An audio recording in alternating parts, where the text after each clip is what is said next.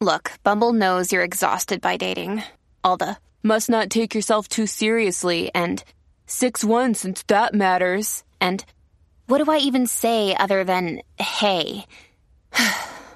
well, that's why they're introducing an all new Bumble with exciting features to make compatibility easier, starting the chat better, and dating safer. They've changed, so you don't have to. Download the new Bumble now. Tonight's guest is Jeffrey Olsen. He is the best selling author of three books and a survivor of a horrific car crash that resulted in a near death experience that brought him gifts not common in today's world. Jeffrey, thank you so much for joining me. I appreciate you taking out some of your time today to join us. And oh, welcome. it's my pleasure. Jeff, thanks for having me. Thank you. Thank you for having me. Thank you. I really like your glasses. Love that color you have. I'm I'm at that age. I uh, they're just they're readers, but I can't see you unless I put them on, and I want to see you. So uh, you will uh, you'll have to see me through the glasses. Tonight. It's funny. I'm exactly the same. We may be about the same age. I'm at the age um, where I I you know I just broke down and had to do it. I'm way older than you, brother. I'm way I'm way older than you, I'm sure. But yet it happened overnight. Suddenly I needed readers. So yeah. here they are. All right. Well, my audience is really into near death experiences. So if you don't mind, can we just kind of start on the day of your accident and kind of go from there? Oh yeah, we'll we'll dive in. Um, and the accident it's been it's been over 20 years ago. Wow. Uh, the day of the accident, it was an automobile accident. Uh, mm-hmm. The whole family was in the car. It was me and my wife and our two sons. And uh, I had set the cruise control at 75. I was driving down the interstate. I was aware that my wife, Tamara, was sleeping, as was Griffin, our toddler, who was in his car seat. And then Spencer, my seven year old, was playing, you know, in the seat behind me. He had his car seat and everything uh, buckled up too, but he had toys, little action figures mm. he was playing with, and I was driving the car. Um, one of the hardest things to talk about, Jeff, is I believe what caused the accident is I may have just dozed off. And I, I, you know, when I say dozed off, just nodded off. It wasn't like I fell asleep at the wheel. It's like I nodded off I swerved to the right, I overcorrected to the left, and the car began to roll. Mm. Um, not, not off the road, but down the road on the concrete at 75 miles an hour. It was a horrific uh, automobile accident. Mm-hmm. They say the car probably rolled no less than six or eight times. Mm. Um, I blacked out for most of that. But when the car came to a stop, I was completely conscious. And the first thing I was aware of was my seven year old, Spencer, my oldest son. He was crying in the back seat and he was pretty hysterical, but it was that cry that a father knows, oh, he's okay. He, I, I've got to get to my boy, I've got to get to my son. But that's when I realized that I could not move. I was pinned either to the floorboard or the seat. I, I, I couldn't tell. I was struggling to breathe. I was in intense pain. I was, you know, it, it, the, the adrenaline, however, just took over everything. I was unaware of my injuries. What had actually happened is that both of my legs had been crushed. My, my left leg was eventually amputated above the knee. My back had been damaged. My rib cage was damaged. My lungs were collapsing. My right arm had almost been completely torn off and torn out and the seatbelt had cut through me and ruptured all my intestines um, mm. and tore my my abdomen wide open. I, I really wasn't aware of the injuries. All I knew is my son was crying. I wanted to get to him, but I couldn't move and I was losing consciousness. But that's when I realized that no one else was crying. And, and that's when the brutal reality hit that um, that Tamara and Griffin were gone. Uh, my my wife and child, I knew at the scene, were were deceased, and um, it's the worst hell a man could ever be in. I mean, here I am, helpless. I'm losing consciousness. I've got a hysterical seven year old. Half the family's gone, and I was driving the car. I I just I kept thinking, can I not get those three seconds back? You know what mm-hmm. happened? And And um, it was the darkest moment I'll probably ever know. And yet, that's when I had the first near death experience.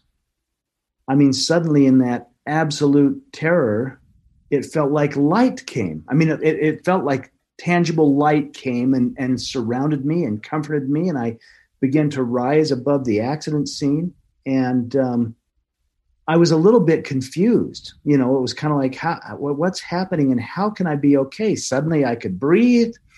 There was no pain. I, you know, it, it was like, what's, what's going on here? And that's when Tamara, my wife, who I knew was deceased, I, I, knew she was deceased at the scene of the accident. I knew that, and yet here she was in this light, and, and she was absolutely gorgeous and radiant. It wasn't, I mean, it, that was almost shocking too. It's like, oh my gosh, you're okay. Mm. How can we be okay? You know, I mean, we just had this crash, and yet we had this very poignant conversation in fact, she was emphatic. She's like, You've got to go back. You've got to go back. You can't come. You've got to go back. And we had this conversation. It's like if I stayed with her, we would leave our oldest son orphaned. And uh, I learned a lot about choice in, in those moments. Yeah. You know, looking at the woman I loved more than life, but knowing I had a seven year old son in the backseat of that car and I I made a choice to come back.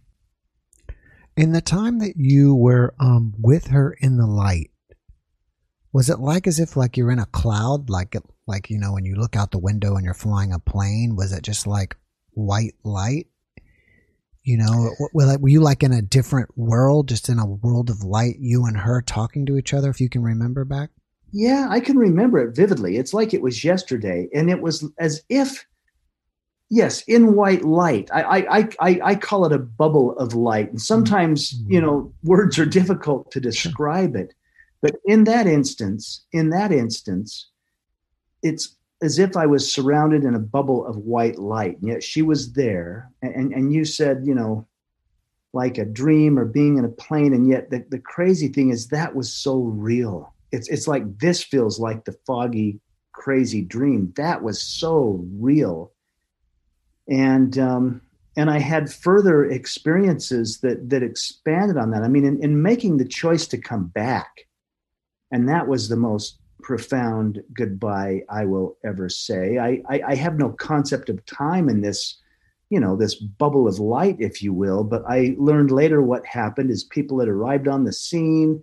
They had to extricate me from the car. Spencer, my seven year old, was banged up a little bit, but he basically walked away from the accident physically, emotionally, he thought the whole family was gone.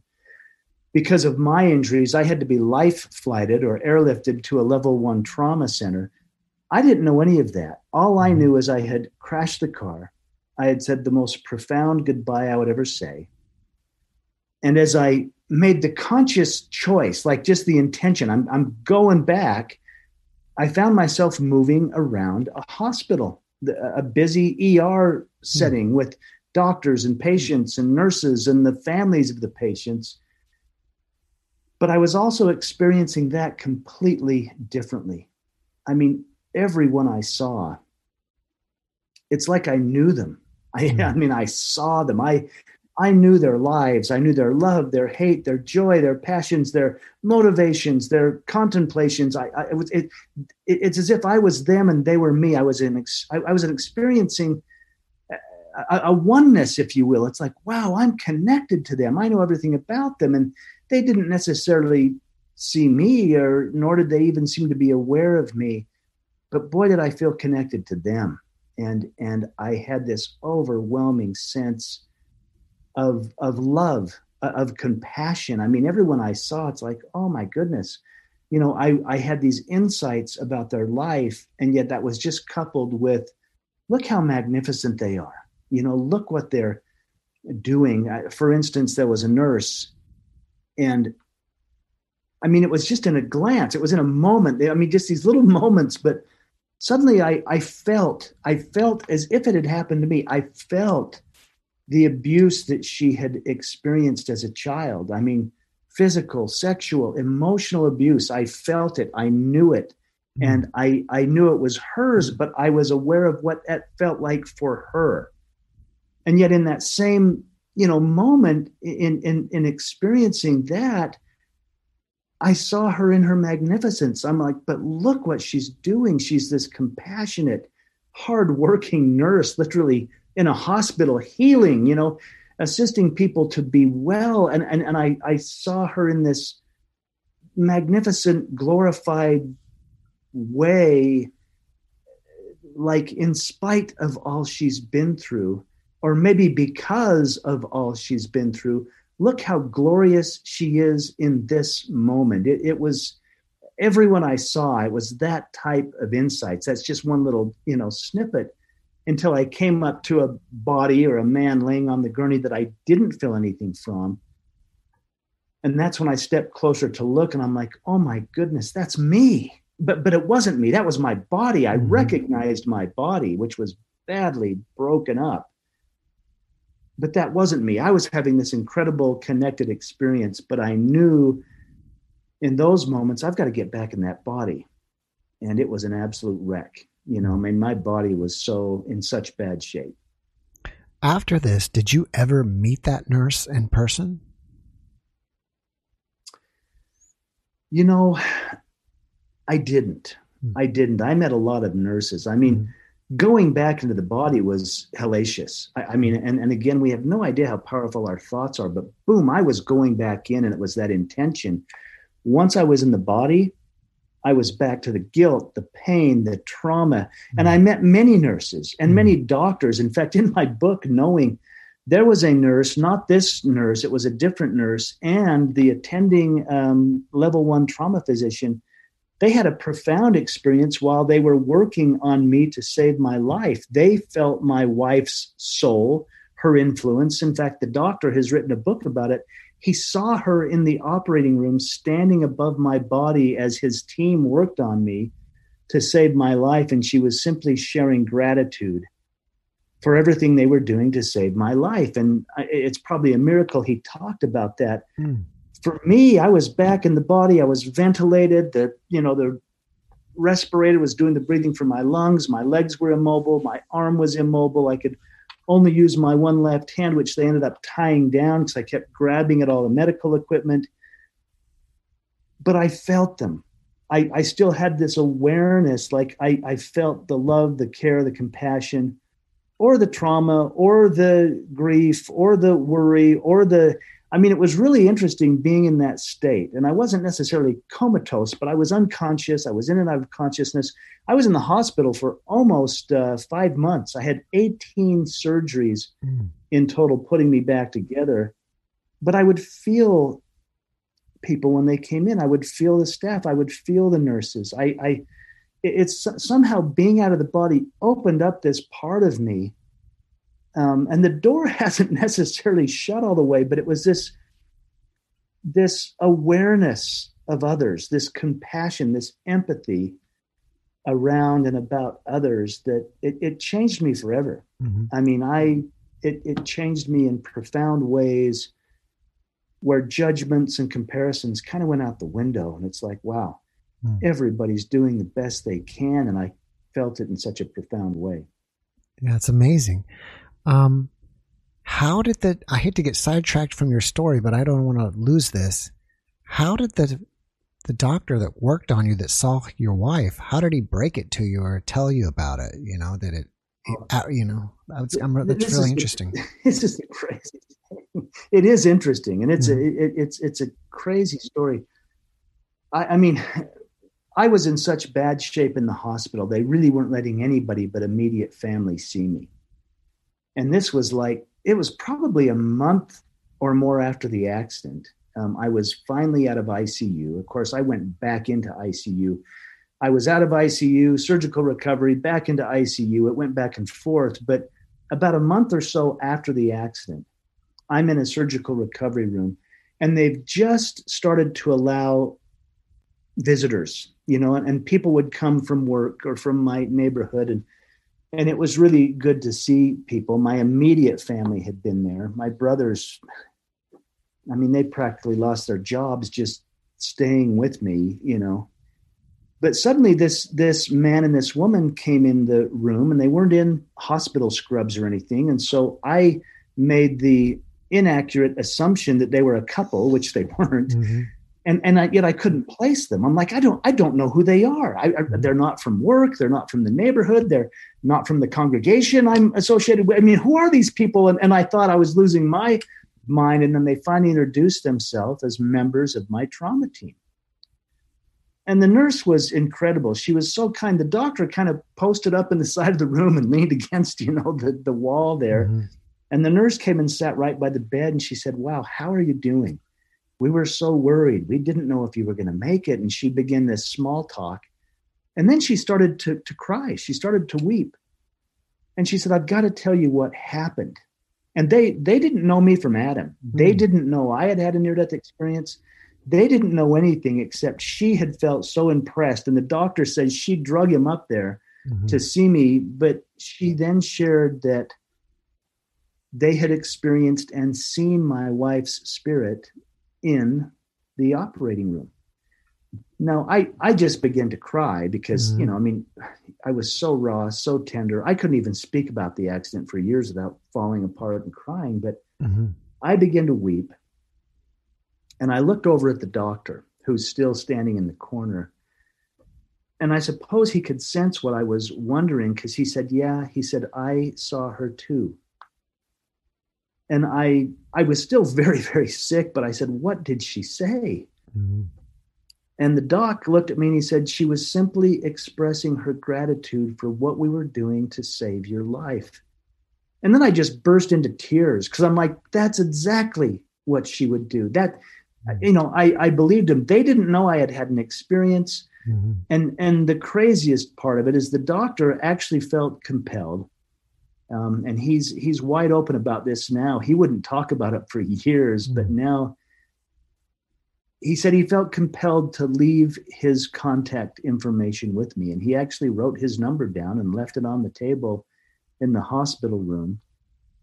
And I ended up calling him after I got better and was able to talk because I wanted to know more about what he had experienced. And I finally shared with him what I had experienced. And somehow for me, it was a safe place. It's like he's a doctor Mm-hmm. And he had an experience. And yet, if I'm nuts, you know, if I'm crazy, he'll mm-hmm. put me in the psych ward and get me the, you know, the support I deserve to have. But but we became dear friends. He's he's still a friend of mine. And what I have come to learn is he had many experiences in the ER. This was not necessarily unique for him. This is why the nurse, you know, grabbed him to say, "We've got to go tell that guy." Mm-hmm but we've uh, we've become friends. So it, it was it, it, you know it probably broke every HIPAA rule or I, I don't know how that all works, yeah. but he left me his contact number, and and I began to speak to him, and we've now become really good friends. Well, that's great. Have you ever had any type of paranormal experience before this accident? Or even like you said you were in a congregation, maybe seen angels or anything religious? You know, I I was religious, but the accident made me far more spiritual. Mm-hmm. I did have one profound thing happen, and I, I had a few spiritual things mm-hmm. happen or paranormal. Um, and gosh, you know, Jeff, we're, we're, we're, we're gonna, you'll have to bear with me. Okay. Griffin, my son who passed, mm-hmm. um, Tamara and I, when Spencer was born, she had had complications. We were told we may never have children again with, and, and, and, and yet we wanted more children. Anyway, Griffin was an in vitro baby. Hmm. We had had to, the only way Tamara could conceive was through a process called in vitro, where they literally fertilize the eggs and put them back into the uterus. And, and, and we went through that process. And, and I'll be as brief as I can here. Mm-hmm but she was really concerned because they have to put multiple eggs in the uterus to see if one or two might take. Mm-hmm. and yet you know they had five fertilized eggs and they put them in her uterus and they said if all five take we're going to have to have some medical procedures to get this taken care of. And she was really really concerned. But what i'll share is the day that we went in to have the fertilized eggs put into her uterus I, you know, more information than you want to know. I know this is very, very personal, but you asked the question. Mm. As she laid in the bed sleeping, and the doctor said, You just sit here and wait, you know, and we'll send you guys home after a while. I had the craziest thing happen where I felt the presence of my grandfather who had passed away. Mm. I like, I felt his presence in the room. Interesting. And then and I, I, can't say I saw it with my eyes, but I had like in my mind's eye, I saw him and he introduced me to my maternal grandmother who had also passed away before I was born. Hmm. So here I had a grandfather who had passed, introducing me to a grandmother on my other side of the family who I had never met, who passed away before I was born. And to cut to the chase in this vision, if you will, she was holding a baby boy. Hmm. And, you know, as, as we finished with the doctor, I didn't know what to make of this. But as we finished with the doctor and, and you know, we were released to go home and, and Tamara was still so concerned, like, what are we going to do if, you know, I have five babies in my belly or hmm. what if none of them work? I mean, she was so concerned about that and she so badly wanted another child. We both did. Anyway, I shared with her, I had this weird dream, if you will, or vision. I was completely conscious. It was a lucid dream. But I said, I saw my grandparents, one on my paternal side, one on my maternal side, and they were holding a little boy. I said, I think we're going to have one healthy baby boy. Well, sure enough, that's how it all played out. They hmm. didn't have to do any procedures. The eggs were implanted. One egg took, and we had a healthy baby child, Griffin, and then only 14 months later to have him pass away in the accident. It was heartbreaking. Yeah. Oh that's amazing. But that's the yeah that's the closest i got to some spiritual or paranormal mm-hmm. thing happening but mm-hmm. it was it all played out in a way that it made perfect sense. Since the accident and since you healed have you had any more experiences or have you felt like you've kind of you know in times of stress or times of trouble you know had more out of body yes. experiences? Yeah and i can share that. I mean one of the most profound things that happened was maybe at the end of my hospital stay. I mean i was out of icu mm-hmm. i was out of surgical recovery.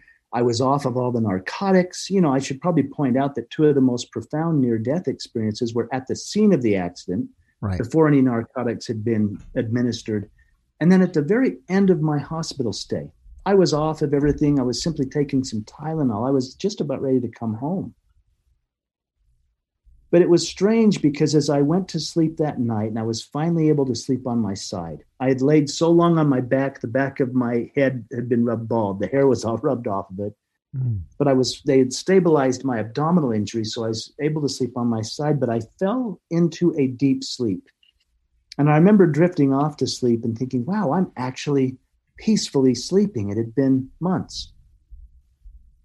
And as I slept, I felt that light come again, that, that same light that had come at the scene of the accident. It, it, it seemed to surround me, and I seemed to rise above the hospital bed. But this time, that light, if you will, I explained the bubble of light at the scene of the accident. This time, the light kind of dispensed like, like a fog, it, it went away. Hmm and I was in the most beautiful place. I mean, people say heaven or the other side or the spirit world. I mean, the only word, Jeff, that I can come up with that even comes close is I was home. Hmm. I mean, I was home. I, I, I felt so welcomed. I felt so peaceful. I, fe- I felt familiar. I mean, I was mm-hmm. home, and I I joyfully began to run. I, I, was running. Now, in this realm, I don't mm-hmm. run with the busted up back and one leg cut off and the other mm-hmm. knee crushed. I, but there I was running. And, and when you talk about a dream state, it's like it was so real. This, this is the foggy dream. That was real. And I could feel it in such a physical way. Like I could feel the energy and intelligence charging through my calves and thighs. And I was joyfully running, thinking I'm home and I'm well and then I got the knowing that I wasn't there to stay. And about that same time, there was this corridor off to my left, and I knew intuitively I'm to go down that way. And I did. I began to wake my, make my way down this corridor. And at the end of the corridor was a crib. Now, now hmm. Griffin had still been sleeping in a crib at the time of the accident, and so I raced to that crib. And when I peeked in it, there was my little boy, and he was beautiful.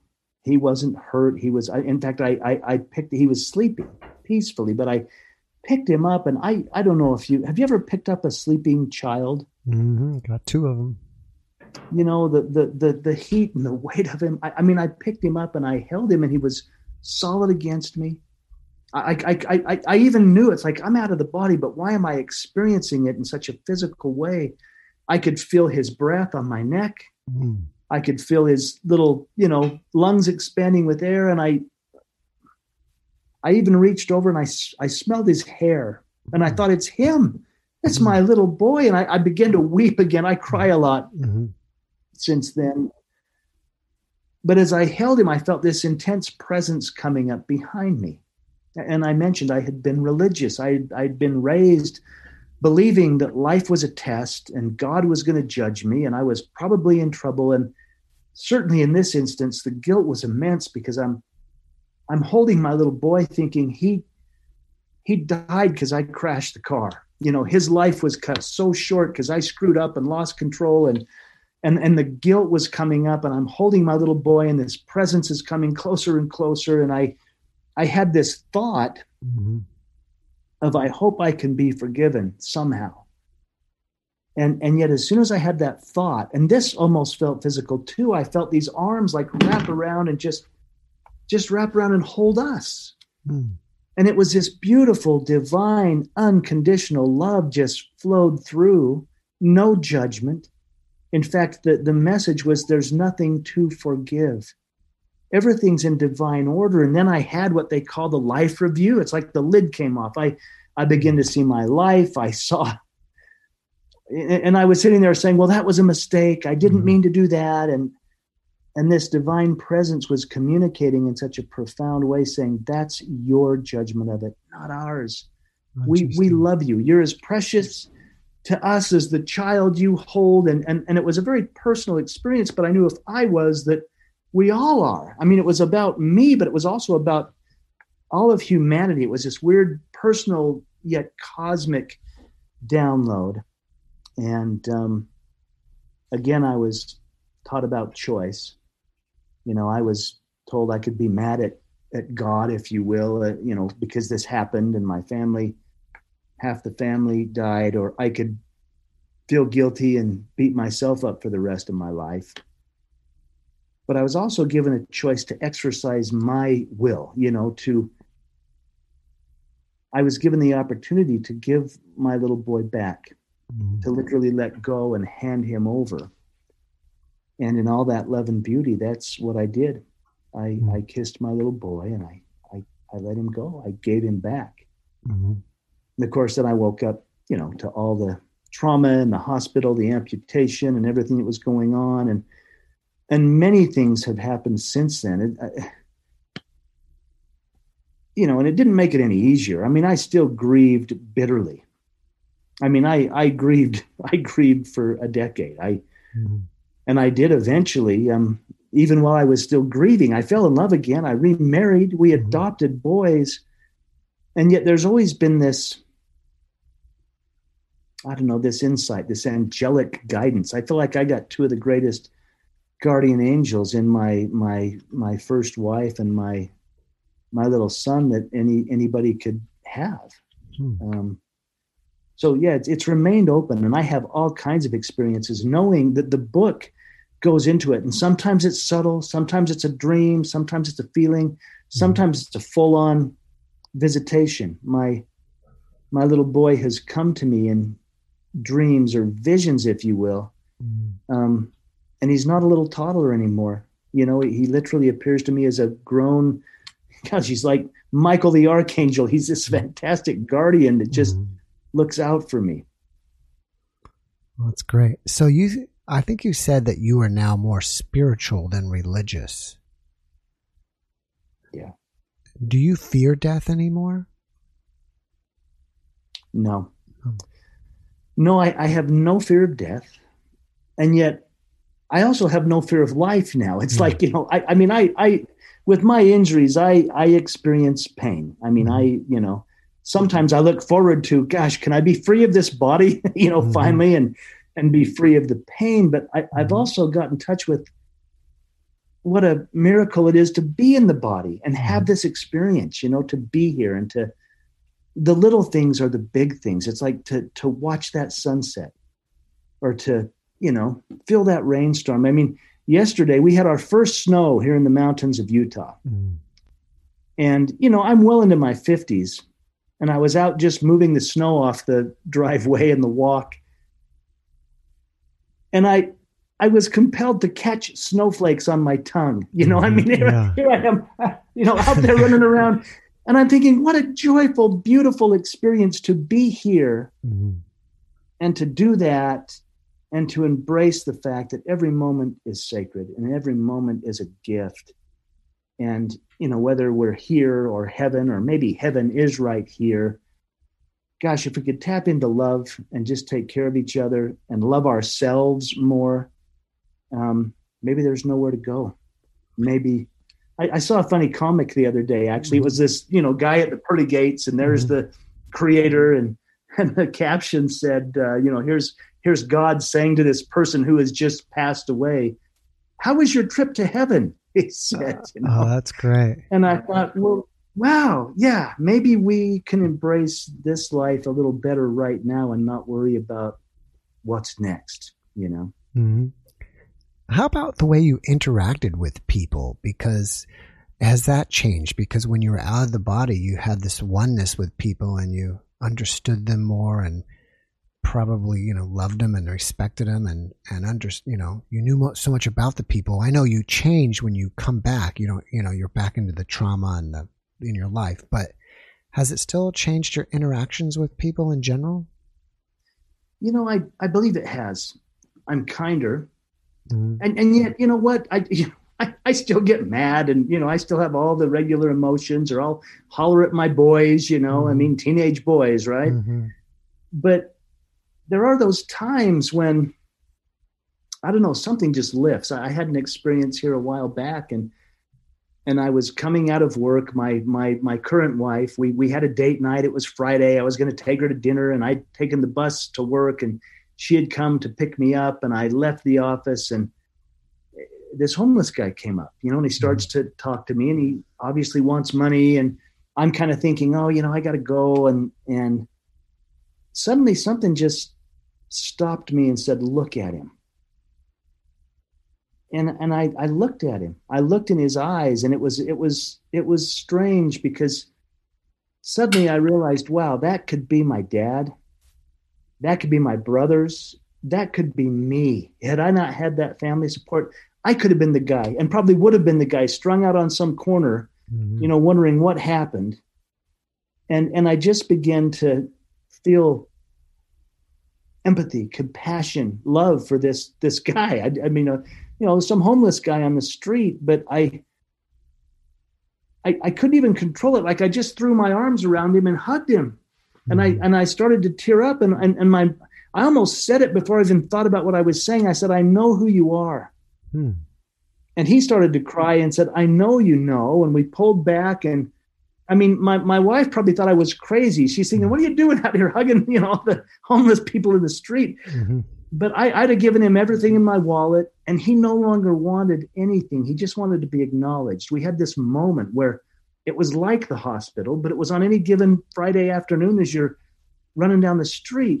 Those things still happen, but it's not all the time. Mm-hmm. You know, mm-hmm. I still see those as special, sacred moments because for the most part, I'm a regular guy that straps on a prosthetic limb and goes out and makes a living and mm-hmm. has all the emotions that anyone else would have, you know?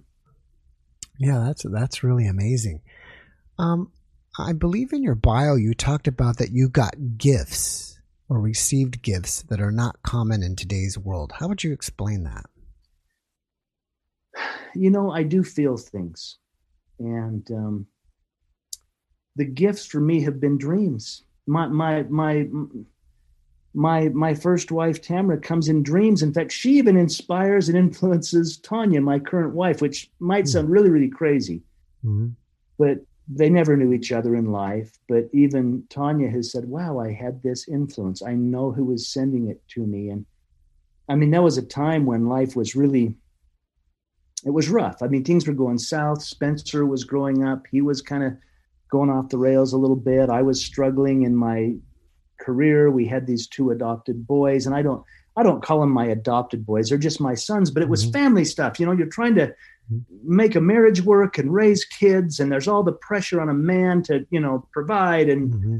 on and on and on. And and I felt like life was a real mess. And I felt like some of the things I had done and the decisions I had made weren't working. And and I, I, I went back into that guilt mode of, you know what, I wrecked the car. I messed everything up. I should have just died. And and in fact, quite honestly, I was I was almost suicidal. It's like maybe I should just end it now. Maybe I hmm. should go back and and have this all over with. And that's kind of the state I went into my bed with to sleep and just, you know, contemplate why am I even here? But I had this incredible dream. So I'm in my, you know, darkness and in the dream, Tamara, my first wife who had passed, she comes dancing up to me, like joyfully dancing. You know, she throws her arm around my neck. Mm-hmm. And in the dream, she kissed me on the cheek, which I thought was really odd. I'm like, well, come on, you know, plant one on the kisser. What, mm-hmm. you know? Mm-hmm. But I thought, oh, she's honoring the fact that I'm married to Tanya now, literally mm-hmm. honoring, you know, all of that. But it was really interesting because in the state I was in, she kissed me on the cheek and then she said this verbally to me. She said, All that exists here is wisdom. But then she pulled back and she looked me in the eyes, and there was this nonverbal communication. And it was like a sermon, but she said, without saying a word, she intuitively, non-verbally communicated it doesn't matter what you did or what you didn't do all that exists here is wisdom. All that matters is what did you learn? Mm-hmm. What's it made of you as a man? What are you learning? How are you growing? How's your soul expanding? And, you know, you could call that a coincidence. You could call that a strange dream. You could call it a vision. You could call it a gift. But I say gifts because I've been visited, guided, loved, directed, supported by by my angels, if you will. Mm-hmm. And the bottom line is, I could wake up the next day with a whole different outlook. Instead of being suicidal and really down, and uh, it's like, wow, you know, maybe it is about what I'm learning, and maybe that's okay. I can focus on that and move forward with more courage and more self love, and and actually be different. Hmm. I know you say that you are spiritual, but you did, you did, or maybe still do have a certain amount of um, religious background. Would you say is anything that happened within your near death experiences that you could correlate to the Bible if you're Christian? Yes, I suppose I could, but it turned everything I thought I knew inside out and upside down. I mean, here's here's as a Christian, here's mm-hmm. here's the well, the long and short of it. I, I give long answers, my friend. You ask good questions. We have a lot of answers. We're doing good on time, so we're okay. well, when when I was in the arms of God, if you will, mm-hmm. I mean, feeling all that love, and it was literally communicated that I was as beloved and divine, as perfect to God as the child I held in my own arms, my own son, there was this beautiful, like, reframing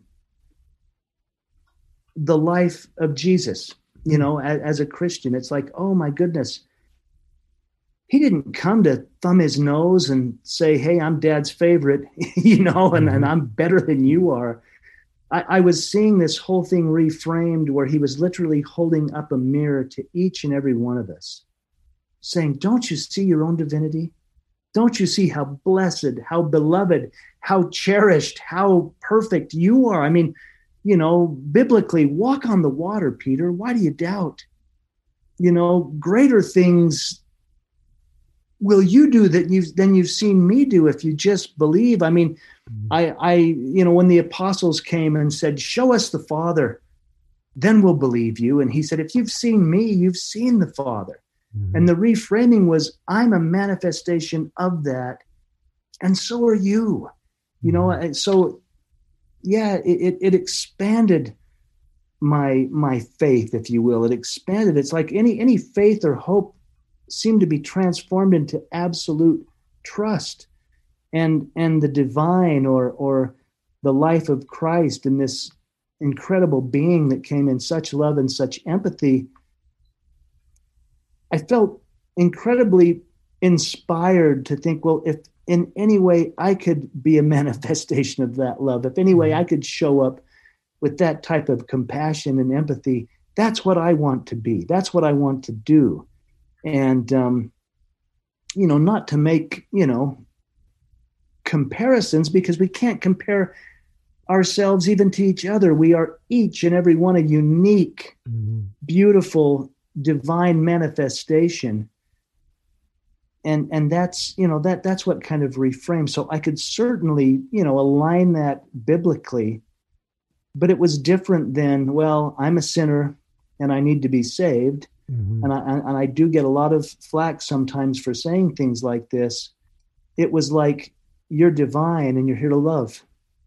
And by loving therein is your perfection. By being the best you you can possibly be. And by being more kind and more true that's that's where the answer is. Not what church you go to or mm-hmm. you know what theology you align with it's it's about how you love mm-hmm. in fact i was even asked the question that's the only question i was even asked in those other mm-hmm. realms and it was this mm-hmm. to what degree have you learned to love and the master jesus I realized, wow, he had learned to love to the breadth and depth of the fullness of the human experience. And that's pretty cool. Yeah. It seems like that we all, in mortal life, I guess is the best way to put it, you know, we're all, our minds are caught in the game of ego and busyness and living and surviving and, you know, competition and and jealousy and you know some of the other sinful things as well that um when you pop out of this world you can let all of that go. And and luckily you had a glimpse of that and you've had all this you know all the the good things that humans are when they're out of this you know when they're out of this mortal life you know the good things that you know the love and what we what, what we have to give and what we have to share it's just when you're here, it's like you're caught up in all this other stuff. When you get free of it, you go back to the pure love. Yeah, and, and I mean, I only got a glimpse. I mean, I only mm-hmm. got a glimpse, but I'll tell you what. I mean, things are so different. See, now I'll I read the Bible and I'll mm-hmm. read it, but it comes across so different. I mean, my favorite, and, and, and it's even even in common I mean, when I was in the hospital seeing everybody, I had a biblical verse come to mind. Mm. And it was the famous one. And as much as you've done it unto the least of these, you've done it unto me, which I used to feel like was a really good verse about being nice. Mm-hmm. But I thought, oh my goodness, no. The master was speaking of the oneness. I am them and they are me. I am no better than the man in prison or the naked beggar in the street. I mean, there was these expanded insights um, you know, consider the lilies of the field, how they grow. Mm-hmm. I mean, they neither spin nor do they toil. Mm-hmm. You know, all these all these analogies, these insights about nature, about you know, all the things that we're taught had this whole new meaning and this whole depth of um, of different profound truths that I hadn't considered before. Um, and and it, and it's funny. I, I, I read. I was reading the Sermon on the Mount, and this was a you know, I, I read often, but I was reading that verse. It said, "Blessed are the pure in heart, for they shall see God." And that that's what I was familiar with. And I'm like, boy, did I see God? In fact, in the experience, I didn't even dare turn around. I was mm-hmm. so frightened. Mm-hmm. I didn't dare turn around to see who it was putting their arms around me. Mm, yeah, it's interesting. But this time, as I, you know, this time as I read that, blessed are the pure in heart, for they shall see God.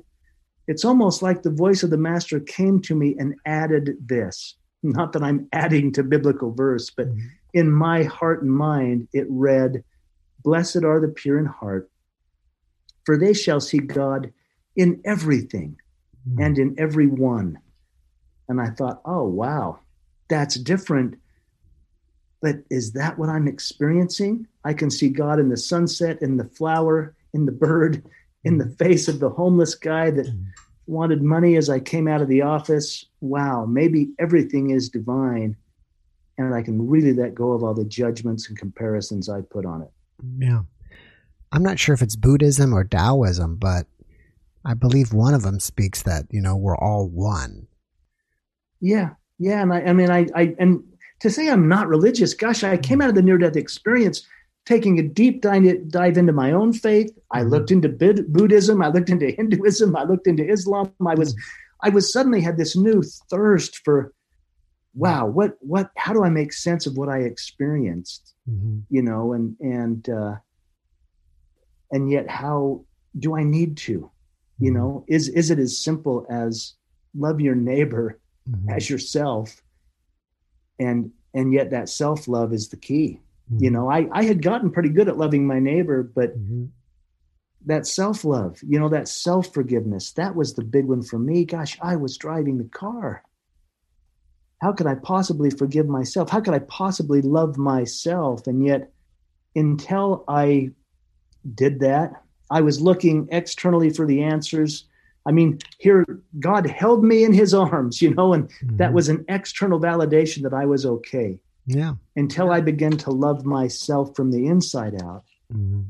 did I find that I really had love for my neighbor. I can't give what I don't have. So to love my neighbor as myself, I better develop a pretty healthy self love.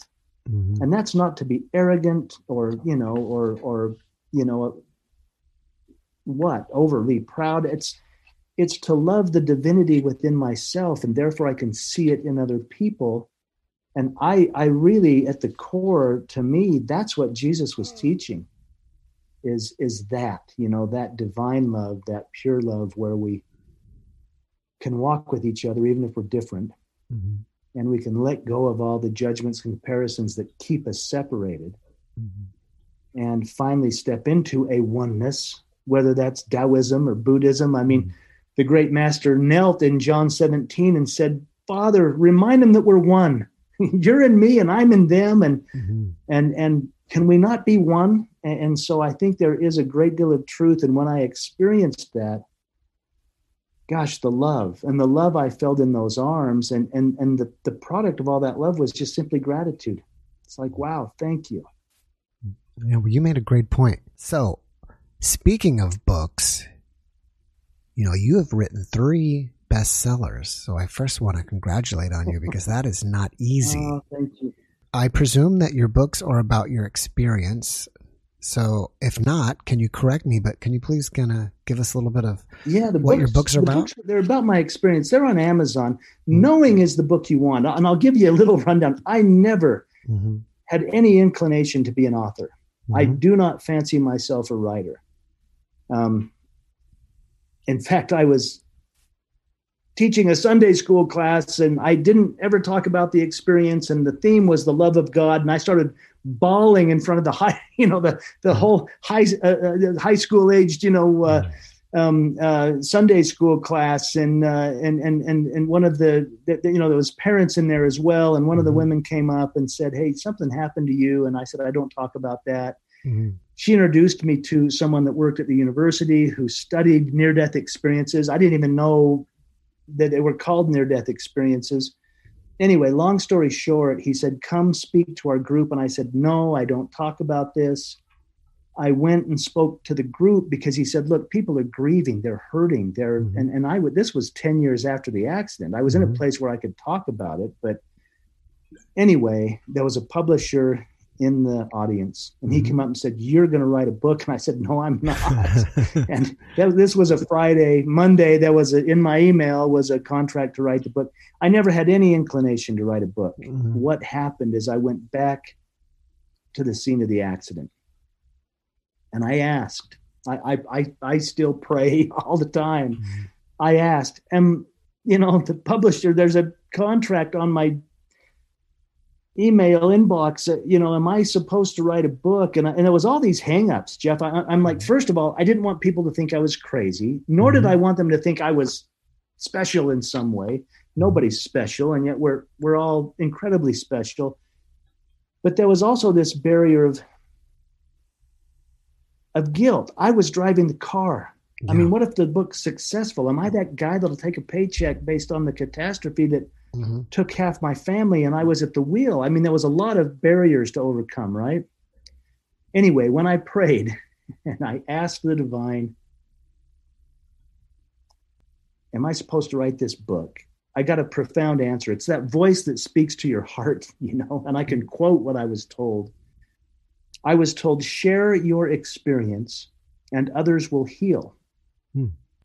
And boy, was I about healing. I had been through some things. And so I went ahead and I wrote the book. And uh, the first book was titled I Knew Their Hearts. The publisher titled it, named it. I figured my mother would buy a copy, you know. Mhm.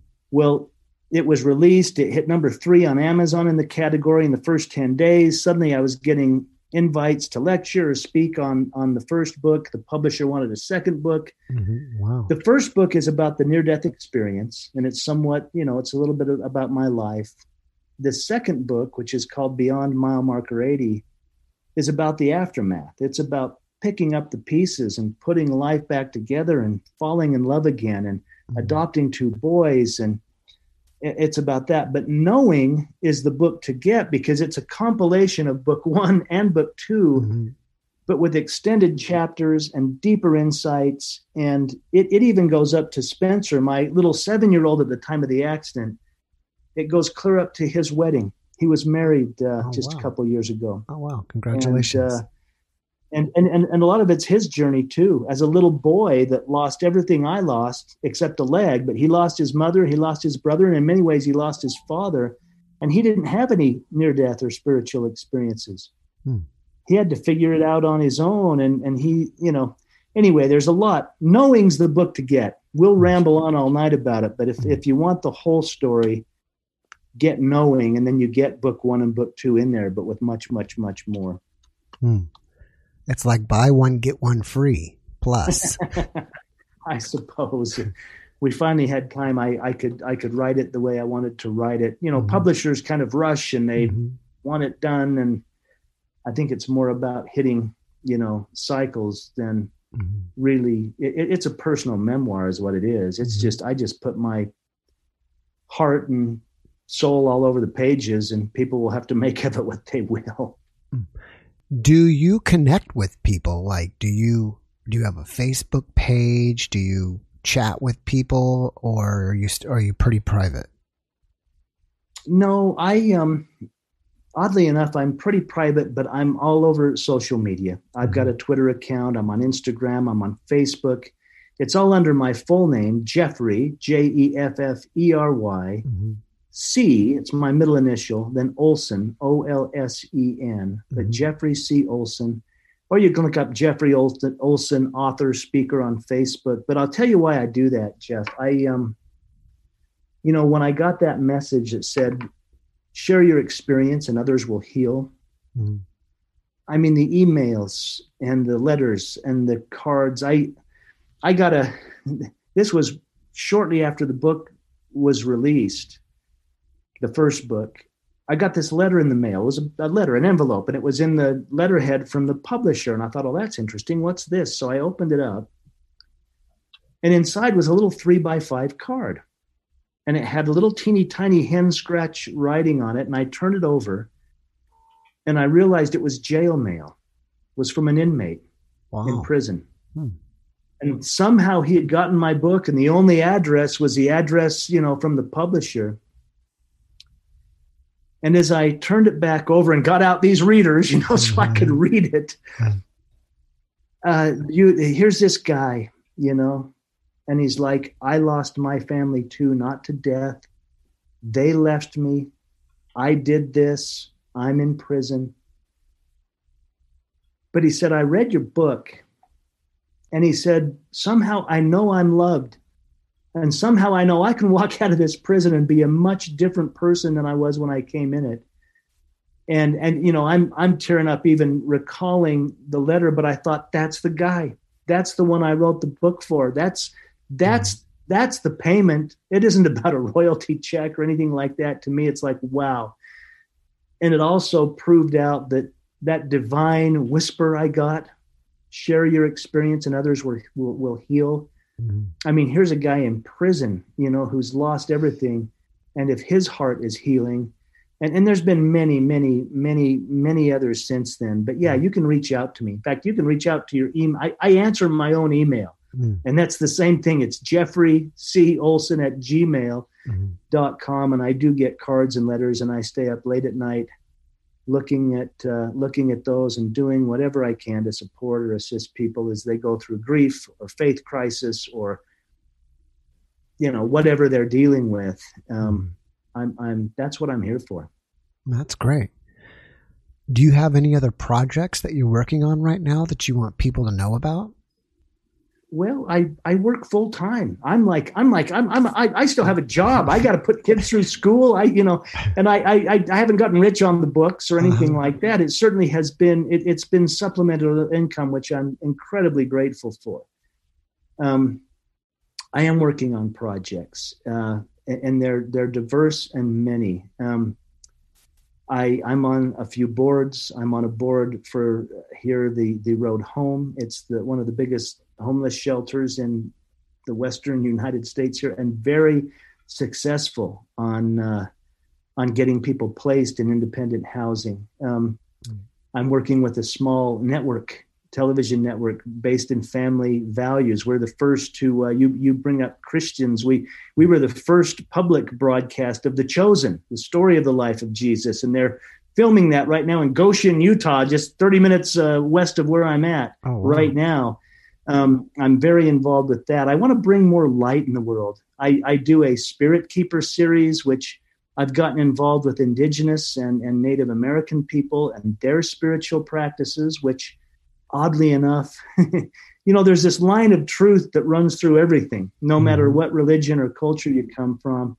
And that's been beautiful. I do some one on one personal mentoring. I, I keep myself very, very busy but my you know my greatest joy is still in in being a husband and a father and and a friend in the end. That's i, I even put that in my bio. I mean that's uh, i have a job but i think if if i had a calling it's just to love people and to teach people to love each other and to put our differences aside and, and come together as one and possibly create more heaven right here.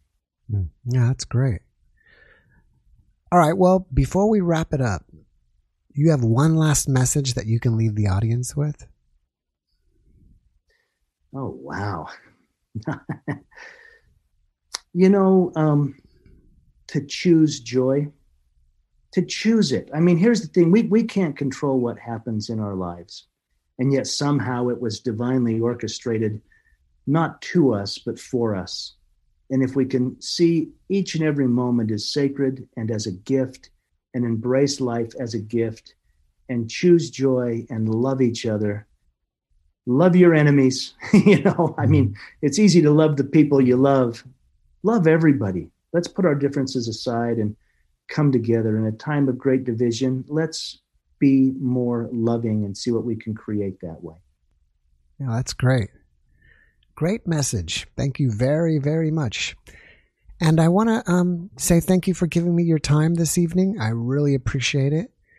And I wish you success on all your projects. And um, I hope you have a great evening.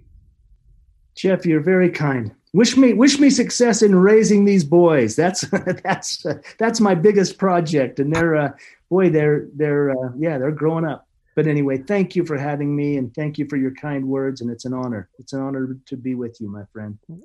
Thank you as well. As an honor to be with you. All right, Jeff, have a great evening. All righty. We'll see you. Bye bye.